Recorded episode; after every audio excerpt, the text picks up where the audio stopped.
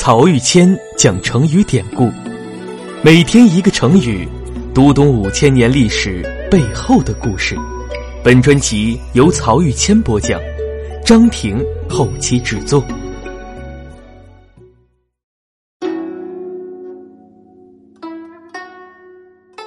这一讲我们分享的成语是“九世之仇”。在微言大义那一讲中，我跟大家介绍过孔子的春秋笔法，还举了《左传》当中的一个例子：郑伯克段于鄢。也跟大家介绍过，在春秋三传中，《左传》偏重历史事实的补充，真正侧重阐释春秋笔法的是《公羊传》。那么今天呀，我们就来看看这个出自《春秋公羊传》的成语典故。在孔子编撰的《春秋》当中，记载了春秋时代早期鲁庄公四年发生的一件事。原文是：“季侯大去其国。”季侯是季国的国君，大是季侯的名字。去其国，意思就是离开了自己的国家。整句话翻译过来就是：名字叫大的季国国君离开了自己的国家。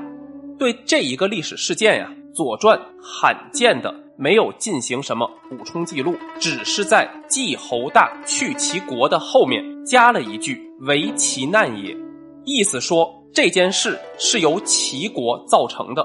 但是到了《公羊传》这里，解释一下子就丰富起来了。让我们来看看《公羊传》是怎么通过一问一答的形式来阐发春秋微言大义的。首先，《公羊传》引述了春秋中的原话，名字叫大的晋国国君离开了自己的国家。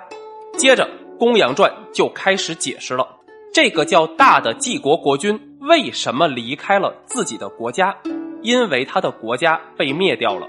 那他的国家被谁灭掉了呢？被齐国灭掉了。那为什么春秋上面不直接说晋国被齐国灭掉了？因为要维护齐襄公的形象。春秋的大义是要维护贤明的历史人物的形象，而齐襄公是一个暴君，为什么还要维护他的形象呢？因为春秋赞许齐襄公能够复仇。齐襄公报复的是什么仇恨呢？是齐国元祖的仇恨。在西周的时候，齐哀公因为遭受晋国国君的谗言，被周天子烹死了。齐襄公能够为先祖报仇雪恨，可以说无愧于列祖列宗了。怎么叫做无愧呢？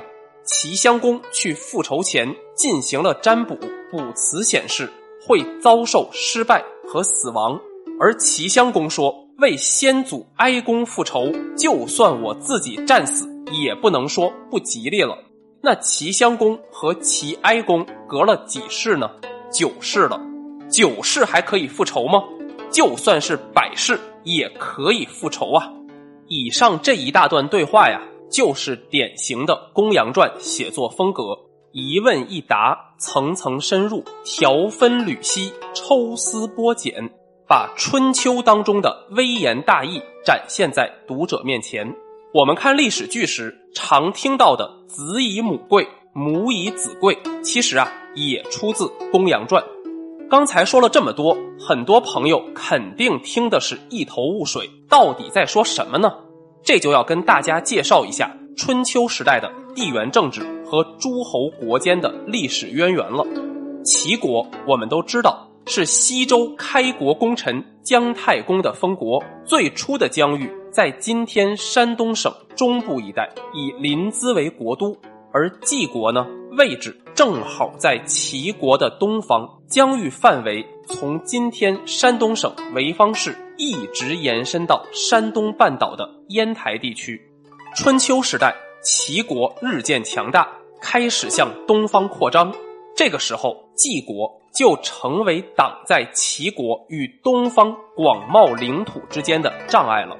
而齐襄公是一位野心勃勃的国君，一心想称霸诸侯，于是啊，向东征战，灭掉晋国势在必行。而晋国和齐国在历史上正好又有很深的过节。在西周后期，晋国国君不知向周夷王进了什么谗言，导致周天子大怒，直接把当时的齐国国君齐哀公抓起来，用铜鼎煮上沸水给烹杀了。这件事到齐襄公已经过了二三百年，整整隔了九代人，也就是《公羊传》上面讲的九世。于是啊，为了领土扩张。齐襄公翻出了这段历史恩怨，打着复仇的大旗，理直气壮地灭掉了晋国，为齐国的霸业又奠定了一层基础。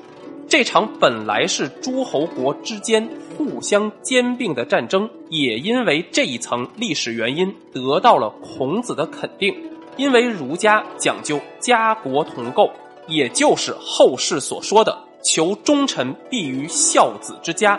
能够大张旗鼓为祖先报仇，并且死而无怨，在这一点上，历史评价相当负面的齐襄公却得到了高度赞扬，而九世之仇也就从此用来形容那些虽然年代久远，但是刻骨铭心的深仇大恨。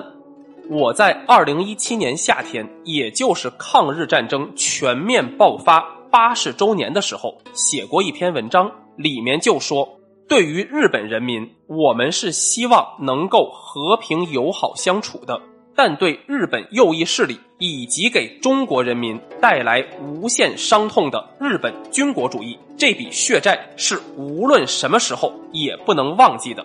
对此啊，我只有《春秋公羊传》中的一句话：“九世犹可以复仇乎？虽百世。”可也。